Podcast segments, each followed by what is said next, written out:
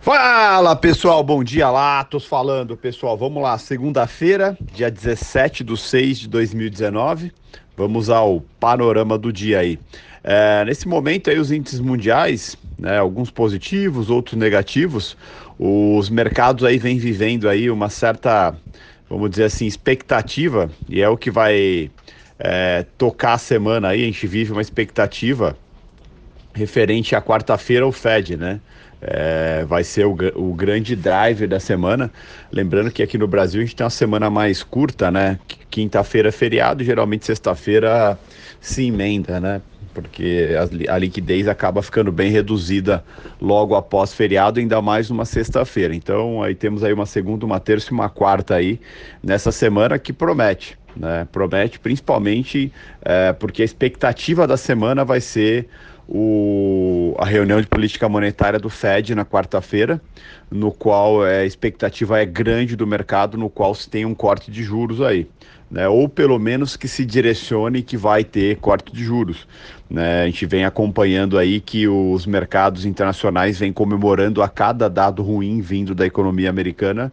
É e isso mostra o quanto o mercado quer esse corte de juros, quanto o mercado acredita que se não tiver esse corte de juros, a recessão vai ser forte nos Estados Unidos aí devido principalmente aí à guerra comercial entre Estados Unidos e China, no qual a cada dia que passa se agrava mais né? E isso acaba afetando as economias da China, dos Estados Unidos e, consequentemente, a economia global, né? Então, a gente já vem percebendo uma desaceleração das maiores economias do mundo e isso reflete é, globalmente falando aí. Então, todas as praças aí vêm, é, vêm preocupadas justamente com com isso e por isso a expectativa tão grande do Fed na quarta-feira, tá? Então, é, Europa vem aguardando bastante isso. A China, ela vem atuando bastante aí para estimular bastante a sua, sua economia local, vem incentivando a emissão de títulos, vem incentivando com injeção de dinheiro em infraestrutura, né? Então, justamente para tentar estimular sua economia independente dos Estados Unidos. Né? Os Estados Unidos agora começou uma guerra por, por, por busca de galpões, é, porque muitas empresas que produzem na China estão buscando estar seguras dentro dos Estados Unidos, até para evitar as taxas que os Estados Unidos vêm querendo impor sobre a China. Então, isso ainda tende a deixar bastante tenso aí os mercados por um bom tempo ainda e a decisão de política monetária do Banco Central americano vai ajudar a direcionar bastante isso, bastante mesmo. Então acho que é bem importante a gente ficar atento a isso e talvez tenhamos pregões meio mornos, né, externamente falando, é, até quarta-feira, quando acontece a, a decisão de política monetária do Fed, no qual o mundo inteiro vai para parar para prestar atenção nisso e com certeza a gente vai também. Tá? Já adiantando que a gente vai acompanhar ao vivo isso aí na quarta-feira à tarde. O agenda fraca hoje, bem fraca, né? Agora às nove e meia tem o índice Empire State. As, antes disso tem oito e meia, agora tem o Boletim Focus do Brasil. Às nove e meia o índice Empire State nos Estados Unidos. Às 14 tem o discurso do Mário Draghi, o presidente do Banco Central Europeu. E às 17 tem transações líquidas de longo prazo nos Estados Unidos, tá? Então, assim, agenda fraca também. O, internamente aqui, o assunto é um, um só, né? É, BNDES né, e a demissão do Levi.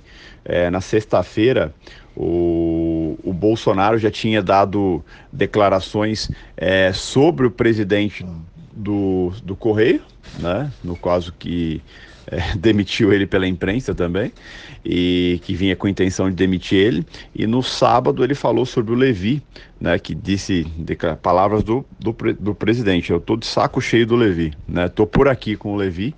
Né, e se ele não demitir um dos diretores que ele colocou lá, que é um, é um diretor que participou do governo PT, o, quem seria demitido seria o Levi. Né, isso meio que pro Levi soou como uma demissão e o Levi, no domingo mesmo, mandou uma carta de demissão pro Guedes, no qual pedindo a demissão aí tudo mais. Então isso acabou repercutindo em todos os jornais, né? Hoje se pega todas as manchetes da, da manhã aí, falam sobre a demissão do Levi, né? O pedido de demissão do Levi e o quanto é, o Bolsonaro nunca gostou da ideia da indicação do Levi, mas foi bancado pelo Guedes. Mas chegou um certo momento que até o Guedes já não, não achava mais uma boa opção para o governo, para o BNDES o Levi, porque o papel que se esperava dele não foi cumprido, né? Que é destravar algumas coisas e que nem Bolsonaro fala, a, abrir a caixa preta do BNDES. Né? Então a demissão dele ali certa forma, não foi tão mal vista aí pela equipe econômica.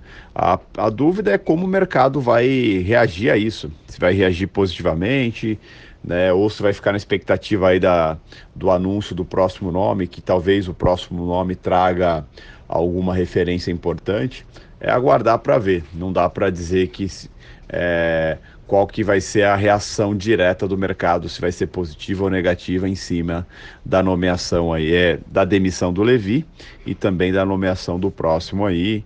É, alguns já falam que o banco vai mudar o seu rumo, enfim, é, acho que não dá para ficar especulando muita coisa, é melhor esperar e para ver o que, que pode ou não acontecer e como o mercado vai reagir a isso. Tá? Então a expectativa aí é interessante.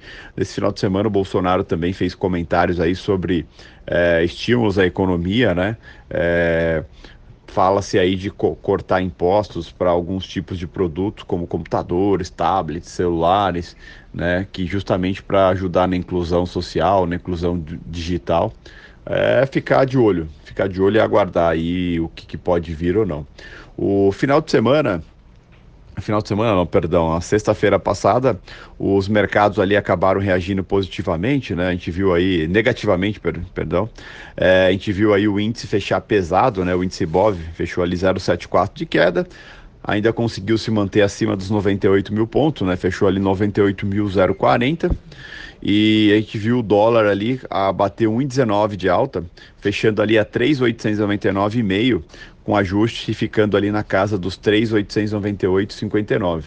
Isso devido ao estresse do, do Guedes, né? O Guedes meio que é, não gostou do relatório da Previdência, deu declarações meio fortes aí que o Congresso está destruindo a nova, a nova Previdência, que daqui quatro anos vai ter que fazer outra reforma e isso pegou mal, o mercado reagiu. Depois o Maia acabou retrucando, respondendo também. Então acabou esse conflito aí, deu uma incomodada no mercado na sexta-feira. O mercado ali, o Ibov acabou pesando e o dólar acabou puxando ali, ficando em alta. Né? Vamos ver como que é, esse, mais, esse mais novo problema, vamos dizer assim, do governo aí com a é, pedido de demissão do Levi, né, o presidente do BNDES, como que o, o mercado vai encarar isso. Né? E lembrando que a expectativa toda do mercado internacional, pelo menos, é com quarta-feira a política, a reunião de política monetária do Fed. Então vamos ficar bem atento aí, tá bom? É, vale lembrar, não temos a posição dos estrangeiros e aparentemente não vamos ter mais. Né? A B3 aparentemente vai começar a cobrar por todos esses dados. É, vamos aguardar aí para ver se de fato vai ser cobrado, mas aparentemente sim. Né, esses dados vão começar a ser cobrados aí. Vamos aguardar, tá bom? Excelente dia, excelente semana a todos. Fala pessoal, boa noite, Latos falando pessoal. Vamos lá, hoje, segunda-feira, dia 17 de 6 de 2019, vamos ao panorama de encerramento aí. É, os mercados amanheceram aí é, um tanto quanto tranquilos, né? No cenário externo aí, uma certa expectativa com quarta-feira, né? Com política monetária do Fed, né? Em especial do Fed, mas também sai do, do Banco do Japão, sai do Banco da Inglaterra também, política monetária.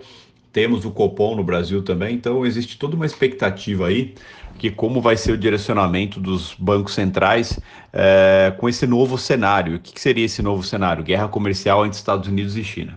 Esse é o novo cenário que é, traz muitas incertezas aí sobre como que vai ser o crescimento do mundo e como os bancos centrais dos países vão, vão ter que agir em cima disso. Né? Isso inclui o Brasil tá? Mas então a gente já tinha uma expectativa aí, um cenário externo um tanto quanto neutro, vivendo expectativas, nenhuma notícia importante para sair ao longo do dia É, a gente tinha às 9h30 o índice Empire State, é, teria à tarde às 14 é, discurso do Mário Draghi, presidente do Banco Central Europeu. Né? Todo mundo está de olho no que os presidentes dos bancos centrais estão falando, né? mas então, mas no, no geral tínhamos um dia tranquilo no cenário externo.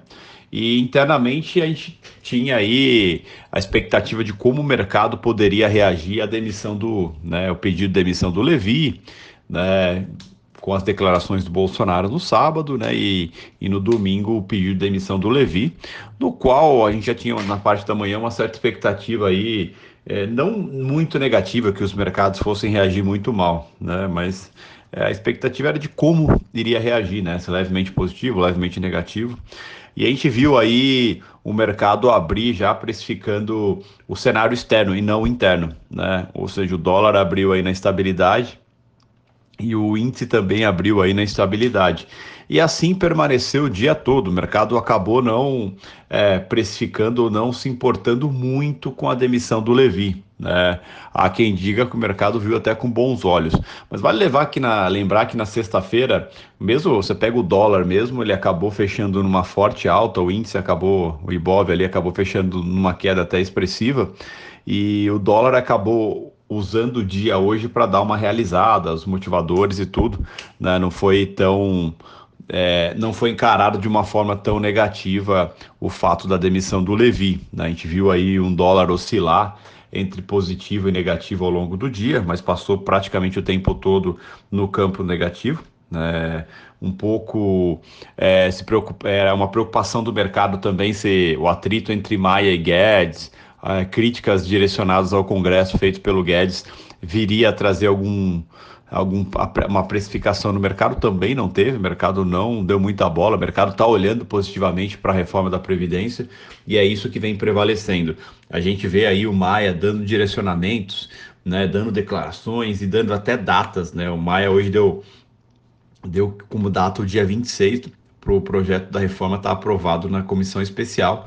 E segundo ele, no dia seguinte, né, ou seja, no dia 27, ele já vai colocar para votação né, na, na comissão especial é, o projeto de tributação. É, então o Maia está chamando para si. É, na verdade, não está nem chamando para si, né? Ele está é, cumprindo o que ele prometeu logo na segunda-feira, após o dia das manifestações, né? As manifestações, se eu não me engano, foi no dia 26. Né? No dia seguinte, ele prometeu, ele chamou para si, deu data para a reforma da Previdência, é, falou que ia lutar é, com todas as suas possibilidades para a reforma ser aprovada e vem dando continuidade com isso, mesmo sofrendo críticas aí, até mesmo do Guedes. Né? E isso é positivo. Né? E agora, dando data aí para aprovação na comissão especial para o dia 26, é bem positivo também. Então, é, essa expectativa positiva do mercado com reforma da Previdência, ela é real, né? ela é verdadeira e isso é muito positivo. Isso é muito positivo mesmo. Apesar do mercado hoje, o Ibov ter fechado ali com 0,43 de queda, aos 97.623, a gente não vê uma força de queda expressiva, mesmo na sexta-feira com motivos um pouco mais é, expressivos, vamos dizer assim. É, para cair, o mercado não caiu e hoje refletiu aí até que tranquilamente aí a, as expectativas com a demissão do Levi e fechou ali com 0,43 de queda.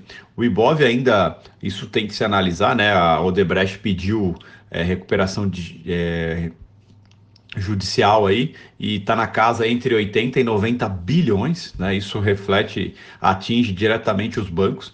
E esses 80, 90 bilhões é uma possibilidade de calote. Né? Então, isso, é, se não refletiu hoje no Ibov, tende a refletir um pouco amanhã os bancos. Então, vale ficar bem atento a isso aí. É, no geral, o dólar ali foi super tranquilo. O dia do dólar fechou ali com 0,22 de queda, 3,891, com ajuste ficando a 3,905. O, o dólar que no finalzinho da tarde aí, coisa de 3, 3 horas, 3 e meia, é, acabou dando uma puxada forte, é, justamente por declarações do, do Onyx.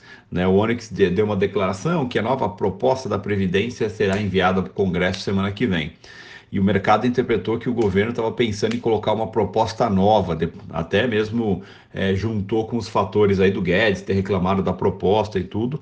Aí depois o Onyx teve que voltar e retificar, dizendo que era referente ao regime de captação, né, de capitalização. Tá, então aí o mercado acabou acalmando e voltou, né? O dólar chegou a fazer máxima lá no 927 e acabou voltando, fechou ali a 891. Né? Mas no geral foi um dia neutro, estável aí, justamente porque as expectativas estão voltadas aí para quarta-feira nas decisões de política monetária, né, principalmente do Banco Central americano. E também aqui internamente as expectativas com a reforma da Previdência são maiores do que qualquer burburinho por demissão de ministro ou presidente do, do BNDES. Então o mercado vê aí um horizonte na aprovação da reforma da Previdência e, consequentemente, vê um horizonte aí na aprovação. É, na, não na, na, na aprovação da reforma da Previdência, e um horizonte também de previsibilidade né, para onde pode ir a economia brasileira e, e, o Congresso, o Maia, vem mostrando esse apoio também. Então, o cenário ainda continua positivo. Aí. Vamos aguardar né, os próximos dias aí, lembrando que o mercado tende a ficar meio mornos amanhã também, justamente na expectativa do que pode acontecer quarta-feira. Tá bom? Excelente noite a todos aí e até amanhã.